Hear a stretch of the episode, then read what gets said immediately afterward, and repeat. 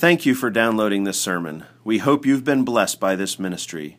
If you'd like to give back, please invest in the future of Clearnote Church through our capital campaign, Faithful Through All Generations. To make a donation, visit clearnotebloomington.com slash give. Good morning. Please turn with me in your Bibles to Luke chapter 2. Begin in verse 41. Uh, this morning, as Pastor Jody said uh, earlier, we're putting something of a punctuation mark on our Advent series. We started by celebrating the usual stuff the angels and the shepherds and the and Mary and Joseph and the baby in the manger. This year, we decided we wanted to spend some more time after Christmas on the things that happened between Jesus' birth and his public ministry, things that don't really get a lot of airtime. So, we spent some time looking at what happened when Joseph and Mary brought Jesus to the temple to present him to the Lord, because that's what you did with firstborn sons. We looked at how Simeon and Anna responded when they saw him there. And then last week, we looked at how Herod sought to kill him. We looked at the flight to Egypt and we looked at the killing of the innocents. And this week, we come to what I think may be one of the strangest, oddest episodes we have recorded of Jesus. It's only found in Luke's gospel, it's not referenced anywhere else. It contains the first recorded words of Jesus, and it's the only record we have of anything between uh, Jesus, those early days at the temple for his circumcision at eight days old, and the beginning of his public ministry. Let's read from Luke chapter 2, beginning in verse 41. Now his parents went to Jerusalem every year at the feast of the Passover. And when he became 12, they went up there according to the custom of the feast. And as they were returning, after spending the full number of days, the boy Jesus stayed behind in Jerusalem. But his parents were unaware of it, but supposed him to be in the caravan and went a day's journey. And they began looking for him among their relatives and acquaintances. When they did not find him, they returned to Jerusalem looking for him. Then, after three days, they found him in the temple, sitting in the midst of the teachers, both listening to them and asking them questions. And all who heard him were amazed at his understanding and his answers. When they saw him, they were astonished. And his mother said to him, Son, why have you treated us this way? Behold, your father and I have been anxiously looking for you. And he said to them, Why is it that you were looking for me? Did you not know that I had to be in my father's house? But they did not understand the statement which he had made to them. And he went down with them and came to Nazareth, and he continued in subjection to them. And his mother treasured all these things in her heart. And Jesus kept increasing in wisdom and stature and in favor with God and men. Let's pray. Father, as we come before your word, I pray that you would humble our hearts. Help us to see what you have us see in this passage of Scripture. Make our ears and our hearts attentive to you. Let us learn from Joseph and Mary and our Savior, Jesus. Give us tender hearts. Help us to repent of sin. Help us to turn to Jesus. Help us to walk out of here this morning renewed in our commitment to living obedient lives that honor you. In Jesus' name, amen. Let's begin by walking through this passage together this morning. Verse 41 says this Now his parents went to Jerusalem every year at the feast of the Passover. Who knows what was required in the law of temple worship for the people of Israel? Anybody? Does anybody know why it might be significant that it says that Jesus' parents went up to the Passover every year? There were three main feasts that the people of Israel observed. They were the Passover, Pentecost, and the Feast of Booths. What the law required was for every adult male to attend all three of those feasts, but the women and the children weren't required to go. They weren't required to go because it was a hardship on them. So I want to start there. I want to stop for a moment and I want to think about what it would mean for Joseph and Mary to go up to the Passover together.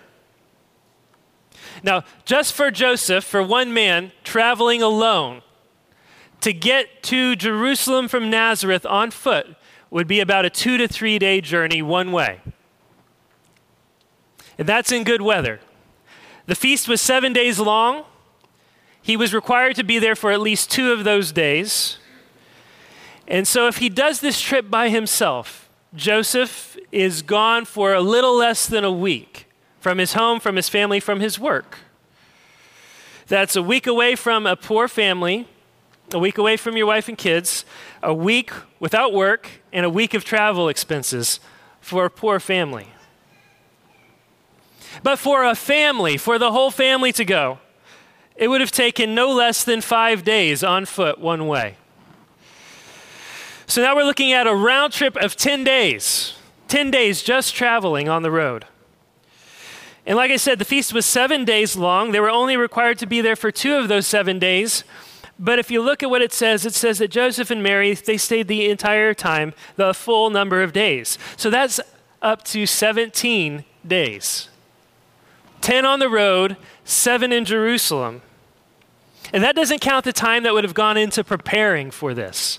Because now instead of it just being Joseph, a guy like a guy can he can travel lightly, he can decide to get up and go, he can leave, he can go take care of business, he can come back.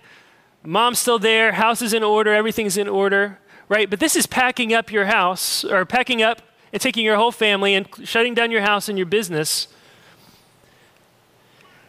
this is not light travel either. They're going to be on the road for five days. And being on the road for five days for them was not what it means for us to be on the road for five days. They're traveling by foot. They're going to have to take food. There's no fast food restaurants to stop at along the way. Often it, it, they're going to be sleeping under the stars unless they uh, have family where they can stop or they can plan their, their journey in such a way that they can stop at a village an inn, a city, and try to stay at an inn if they had money for that sort of thing. But Joseph and Mary weren't the kind of people that had money for that sort of thing. So we're talking about packing food, packing tents. This is a big deal. And then shutting everything down.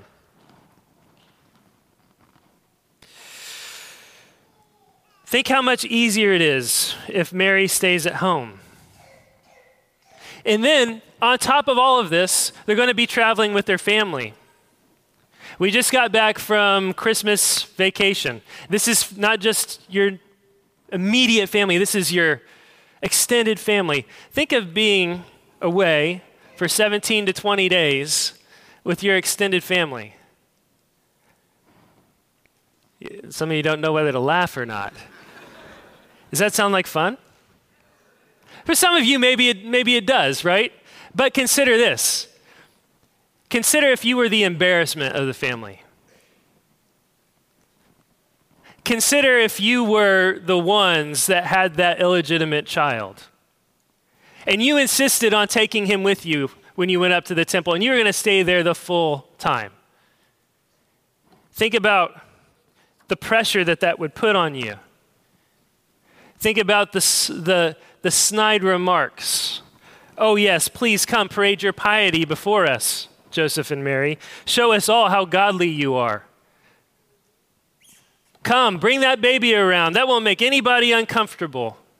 No, you shouldn't have just made it quiet and discreet.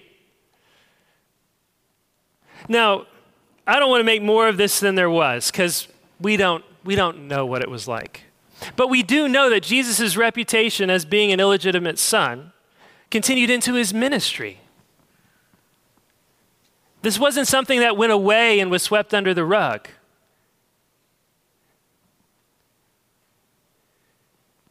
People didn't buy in to the virgin birth. Joseph and Mary and Jesus lived with that pressure their whole lives. They had to live by faith among their family, among their friends.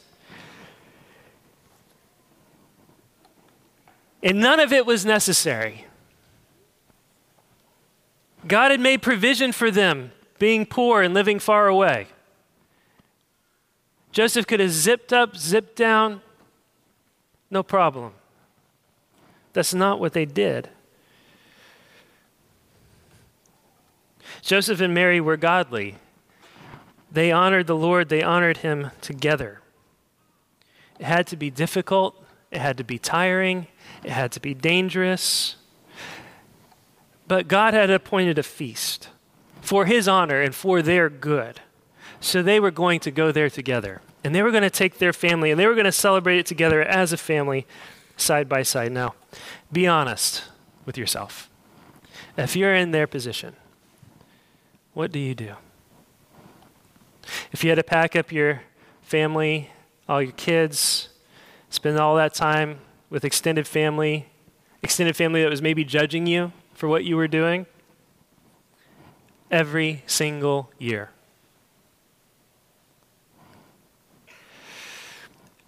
Jerusalem, by the way, at the time, just to add to the pressure, saw an influx of about 200,000 people.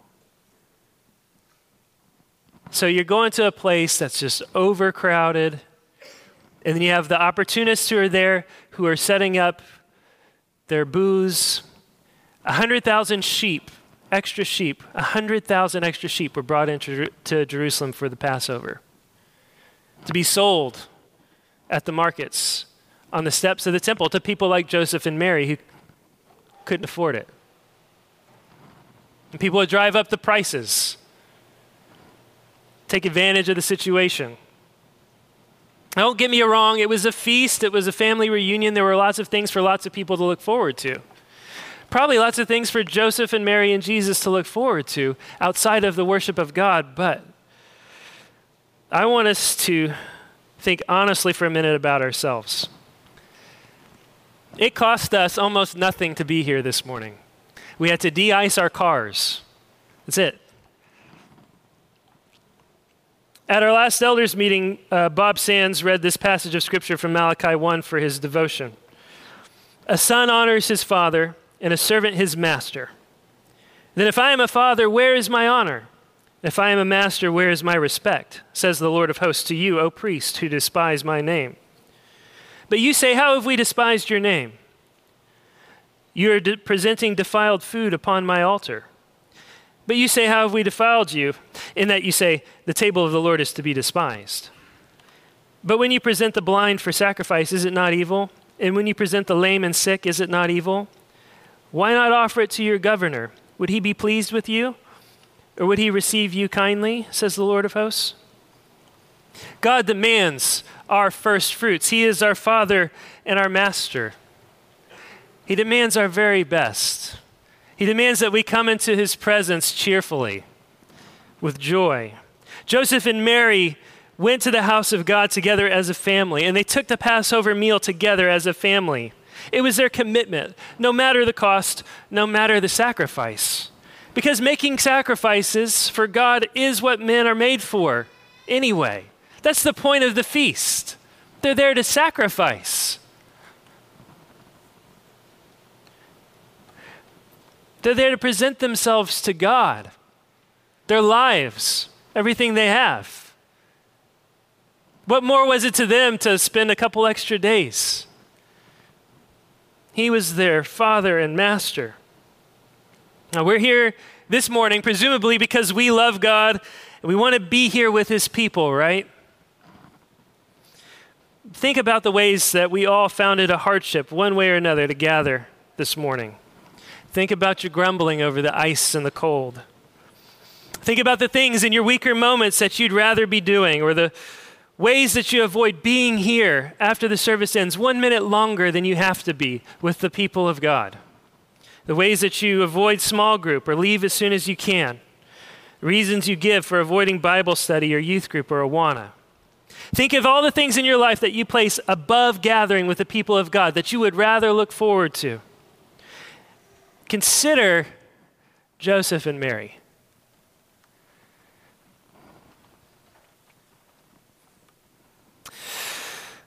Let's move on. When he became 12, they went up there according to the custom of the feast. Jesus was 12 years old. Uh, anybody here ever been to a bar mitzvah or bat mitzvah? Handful of people. I think. How many have you said that you've been to? 13. I grew up about the same distance from a Jewish synagogue. Uh, lots of them are called temples nowadays. As the Crumbs and the Tuckers live from this building right over back in this neighborhood. I had a handful of Jewish friends. I've been to a handful of bar mitzvahs and bat mitzvahs. I think more bat mitzvahs than bar mitzvahs. It's pretty weird, right? I don't know why. Um, Now, a bar mitzvah is a Jewish coming of age ceremony or celebration. It happens, the bat mitzvah is a relatively new thing. It happens for a girl when she turns 12. For a boy, it happens when he turns 13. Most of the traditions or ceremonies that we know from uh, bar mitzvah would have developed more recently, but the ceremonies are rooted in a tradition that goes all the way back before the time of Jesus. So it's not an accident that Luke records here that Jesus was 12 years old. Bar mitzvah means son of the commandment or son of the law. It's when a boy becomes fully accountable before, to fulfill his duties as a child of the covenant. He becomes a fully legal adult male. He is responsible to be to fulfill the law of God himself. And traditionally it means he's also able to marry and to hold property. 13 years old. Now, starting at about the age of 12, a boy begins to train for this. He'd begin learning to fast so that when he turned 13, he'd be able to fast for the Day of Atonement. He'd begin attending prayer services and the public reading of Scripture at the synagogue. Today, you'd go to Hebrew school. Joseph, Jesus wouldn't have had that. He would have had the school of Joseph and Mary. At the same time as this was going on, because he was preparing for manhood, he'd be preparing for a trade. He'd be preparing to take on his father's trade. He'd be learning the ins and outs of his father's business because he's going to become a legal adult male. So there's a lot going on with 12 year old Jesus right now. He's somewhere in this transition period where the lines are being blurred between childhood and adulthood. He's beginning to learn his father's business how to swing a hammer. He's learning how to engage with God's word in the synagogues. He's learning how to fast. He's moving away from being a child. He's preparing to step forward as a man. These are his first steps. And it comes to bear in this story in a couple of different ways, as we'll see. But let me just ask how many of you here are in that age range? 11, 12, 13 years old, 14? Show of hands. Come on, be, don't be shy. Don't be shy. Okay. I want you guys to track with what's going on here and to pay attention. Jesus is about to become a man. I want you to watch closely what he does and why. Makes you think, doesn't it? Moms and dads makes you think, right? How many of you have 12 year olds, 13 year olds? My oldest is nine. Getting close. We'll come back to this, but we're going to keep going in the passage first. As they were returning, after spending the full number of days, the boy, Jesus, stayed behind in Jerusalem. But his parents were unaware of it, but supposed him to be in the caravan and went a day's journey. And they began looking for him among their relatives and acquaintances. When they did not find him, they returned to Jerusalem looking for him. Now, how many of you have ever asked the question, how on earth does this happen? how does Jesus get left behind? How is it that nobody notices for a whole day? We've all read that passage and wondered at some point, right? Well, the first reason, and we'll come back to this, is that Jesus didn't get lost or left behind. Jesus stayed behind. He did it on purpose, he knew what he was doing. But that doesn't excuse the fact that what in the world happened with Joseph and Mary, right? This is Jesus. This is Joseph and Mary. I was just talking about how godly they were, and they left their 12 year old son behind in Jerusalem for a whole day while they were on the road. How does that happen? Well, let's think about it. Remember, there are 200,000 extra people in Jerusalem for the feast, and the feast just ended and the roads were busy. Feast ended. 200,000 people. Now, some of them had already left, but a lot of them, they're all leaving at once, right? And so you say, okay, fine, the roads are busy. Um, I would be a little more careful than to keep track of my kids if the roads were busy. Yeah, but they were in a caravan. It says they were in a caravan big group of family and friends on a very busy, crowded road. Jesus is 12 years old. Joseph and Mary had other kids by now, certainly. smaller kids, kids that needed to be taken care of. They're with friends and family, friends and family that was trusted. And Jesus was transitioning into becoming a man. He's 12 years old. He's going to be 13. Like, in a couple months, he's going to be legally able to marry. They didn't need to keep track of Jesus, they trusted him. He could be trusted, he was responsible. I'm going to go so far as to say that the sinless Son of God was a child who had good character. Even if parents weren't as helicoptery as they are now, and they weren't, and you should probably be rebuked by that, some of you. They had Jesus for a son. They had other little kids to attend to. They weren't worried about him.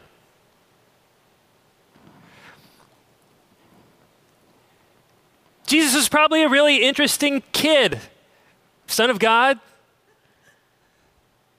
Pretty interesting. Godly people are truly godly people, not fake godly people. Fake godly people are boring. Jesus was godly. His whole life in ministry, people probably wanted to be around him. I wouldn't have thought anything.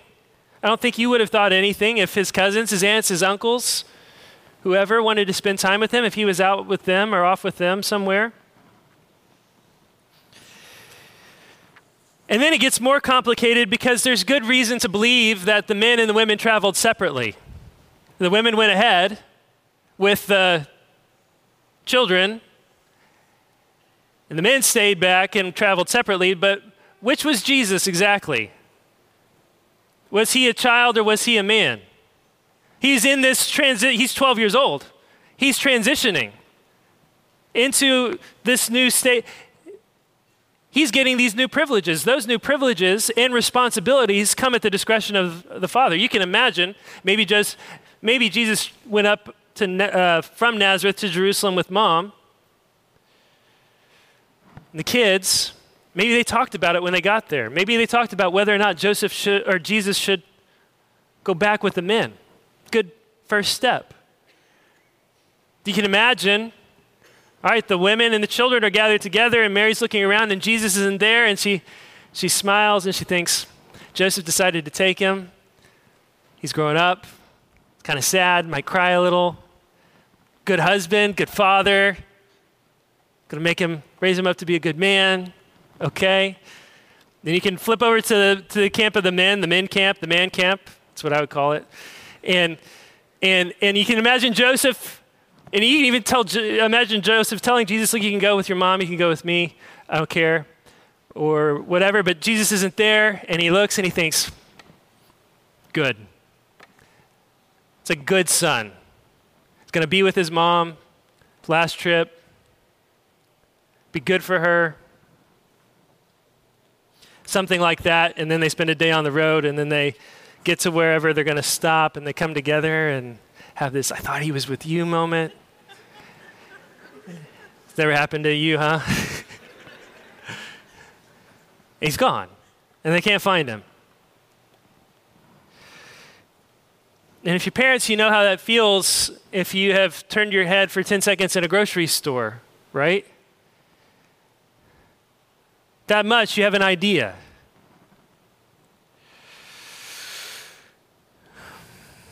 To check with all their relatives, all their family, the whole camp where they stopped, he's nowhere to be found. So they head back against the flow of traffic to Jerusalem, hoping against hope they'd find him. They make it back, they're searching. You can imagine how they must have felt, how grieved they were, how desperate. Three days pass. Let's keep reading. After three days, they found him in the temple, sitting in the midst of the teachers, both listening to them and asking him questions. And all who heard him were amazed at his understanding and answers. So after three days, they find him where? Where do they find him? In church. They found him in church at a Bible study. Now, listen, every one of you who raised your hands earlier 10, 11, 12, 13, 14 listen and pay attention. For three or four days, Jesus was out of sight of his parents, completely out of their sight. They weren't around. I want you to imagine yourself in his shoes. Set aside for a minute the idea that, oh, I might be scared. I'd be in a big city. I don't know where I'm going to sleep, what I'm going to eat. Imagine that this is vacation. Vacation that you go, you go on vacation every year. Imagine you go to vacation to the same spot or you go visit grandma and grandpa. Okay? A lot of you, a good number of you go up to Michigan for vacation every year. Think about that. Think about being in the same place every year for over a week. You've come to the end of that week, you're familiar, you're comfortable. Lots of cool stuff going on around town, lots of fun things to do. And your parents suddenly are gone and you're there by yourself. You can do whatever you want to do. Mom and dad aren't looking. Can you be trusted? Can you be trusted when mom and dad aren't there looking over your shoulder to do the right thing? To not get into trouble? I already said it and I'll say it again. I think Jesus was probably trusted, right? He was trusted. I don't think Mary and Joseph were worried at all about getting him getting into trouble. How sweet it must have been for Mary and Joseph to not have to worry about Jesus getting into trouble. Well, they had other things to worry about. They were worried that he was hurt, that he might have died, that he might have been taken by somebody. They were worried for his safety. But they did not have to worry about him.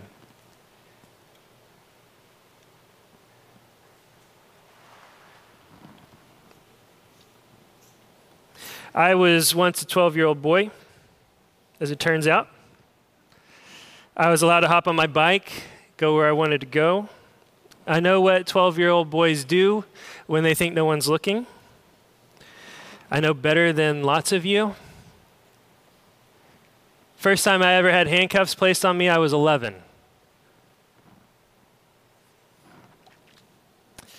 And it wasn't the first or last time my friends and I deserved them. It was just the only time we got caught. Now, you may not think that you've ever done anything or ever would do anything to deserve getting handcuffs placed on you, but I only say that to let you know I know what 12 year old boys are like when nobody's looking. My parents thought I was a good kid. I wasn't actually known as a troublemaker. Now, how many of you got to spend a lot of time alone these past couple days? Sledding in the woods, making snowmen, were you the kinds of young men and young women that your parents can trust with their backs turned? Are you the kind of young man or the kind of young woman that can be trusted when they're gone for an afternoon or an evening or a day? Jesus was alone for days. And when Mary and Joseph found him, he was at church, Bible study sitting in the midst of Bible teachers, hearing what they had to say and asking them questions. Now, I am not telling you to become a goody two shoes who has no fun and just reads the Bible all day. But I want you to think about this. Your time as a child is passing, and in most times and places, you would be considered young men and young women. And that is what you are.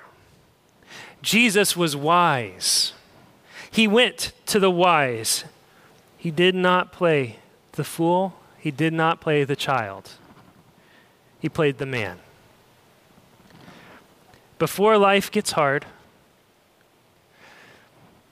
while your memories are fresh and strong, give yourselves early to the things of God.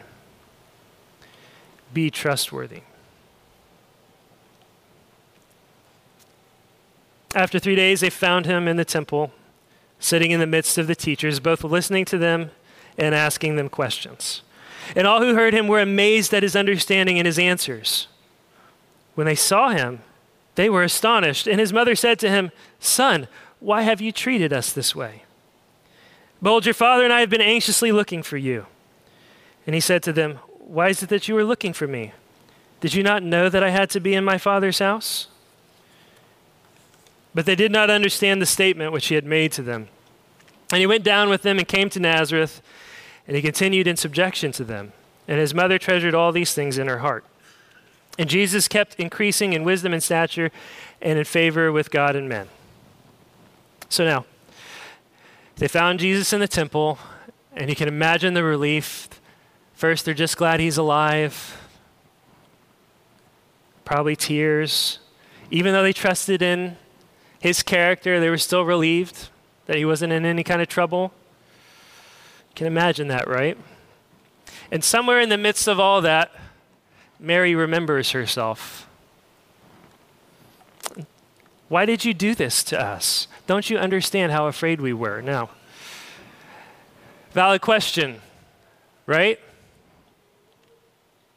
Raise your hand if you're a mother and you can relate to Mary wanting to ask that kind of question, if you sympathize. Raise your hand if you're a dad and, like me, you have a pretty good idea why Joseph's words were not recorded in Holy Scripture.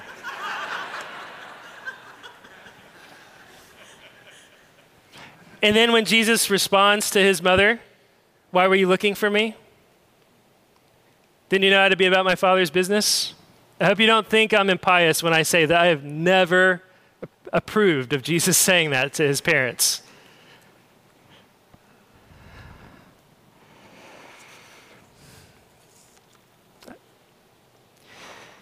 Why were we looking for you? Because you were lost. because you're 12 years old. You've been alone in a big city for three days. We thought you were dead. That's why we were looking for you. Your father's house is in Nazareth.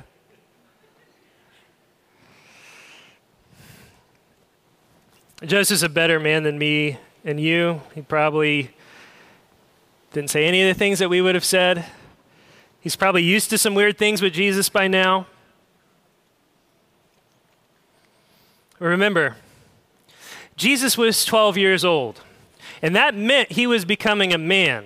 And that meant he was becoming a son of the law, and he was about to take on the full weight and responsibility of manhood, and he was going to begin preparing in earnest for the work that his heavenly Father had for him, and that wasn't swinging a hammer.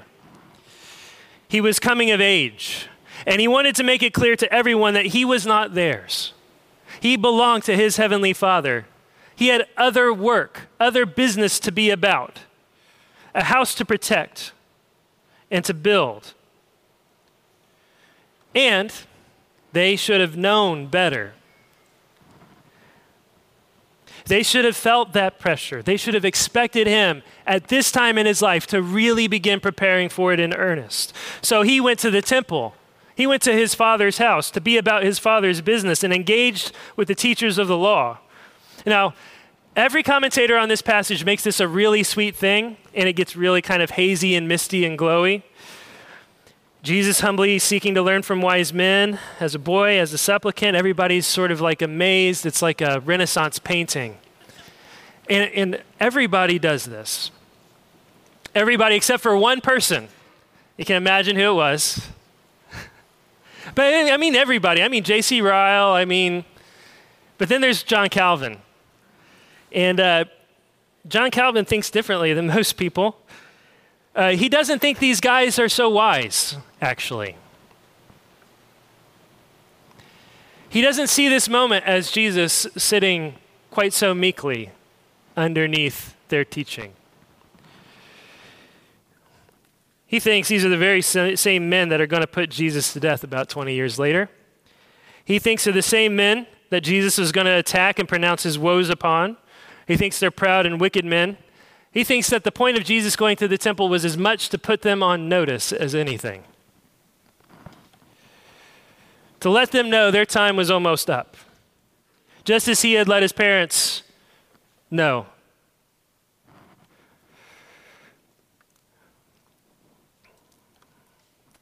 Calvin thinks he was there to let them know that he was coming for them. That he had been watching, he'd been coming to his father's house for the feast for year, after year after year, he'd watched their teaching, he'd watched it turn into a den of thieves. He'd seen perhaps Joseph and his mother Mary be swindled by upcharging and greedy men. He couldn't wait. He was counting the days until he'd get to come with a whip in his hand and drive out the money changers. And he wanted them to know that if he wanted to, at 12 years old, he could embarrass and humiliate them, take them down publicly, right then and there. Yes, Jesus was a submissive son. Yes, he was humble in how he disputed with the rabbis, but they would have felt the fire. But whether or not you agree with Calvin, this is not Calvin's taken some steps there, right? One thing is absolutely clear Jesus knew what he was about. He was about his father's business. It's what house, it says, I had to be in my father's house. A lot of the commentators say, better translated, maybe he has to be about his father's business, which I think is the King James. They both encompass the other. Jesus came to save his people, and he was going to take every measure to be prepared for that work when it came. He wanted to know that things were not, he wanted everyone to know things were not going to go the way that they thought. Is this the Jesus that you worship? Is this the Jesus that you submit yourself to? Do you love this Jesus? Okay, now, mom and dad, have you been thinking of ways you need to be more like Mary and Joseph?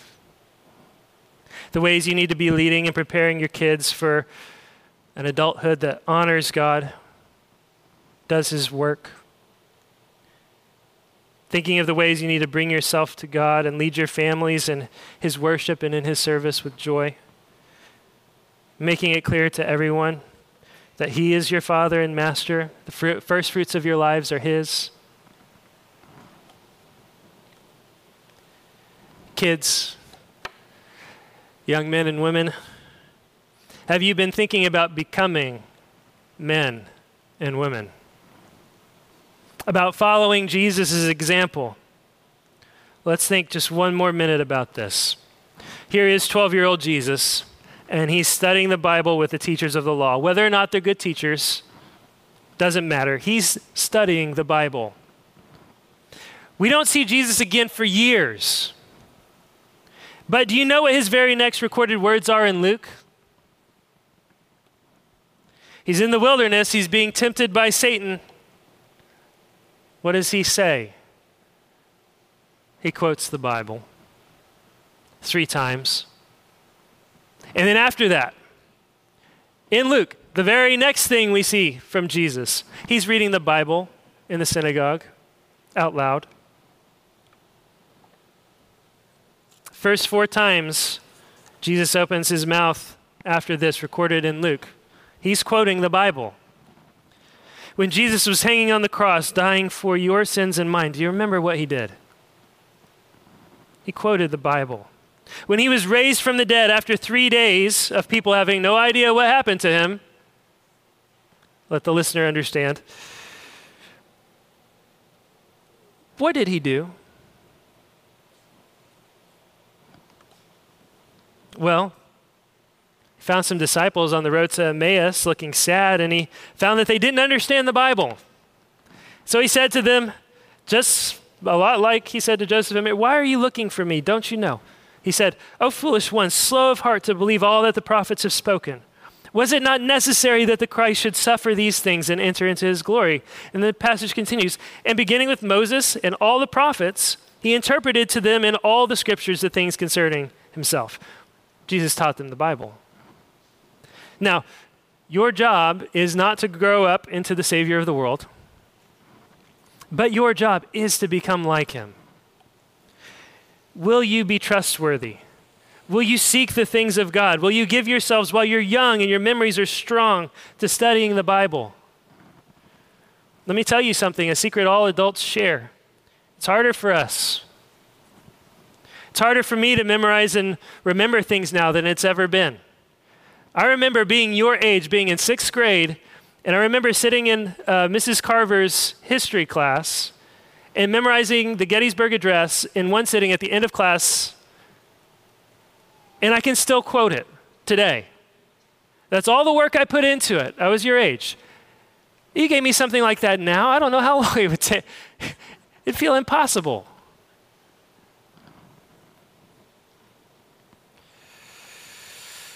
That's true of every adult. Our minds work differently now. Our minds have changed. We're not in the place of preparation.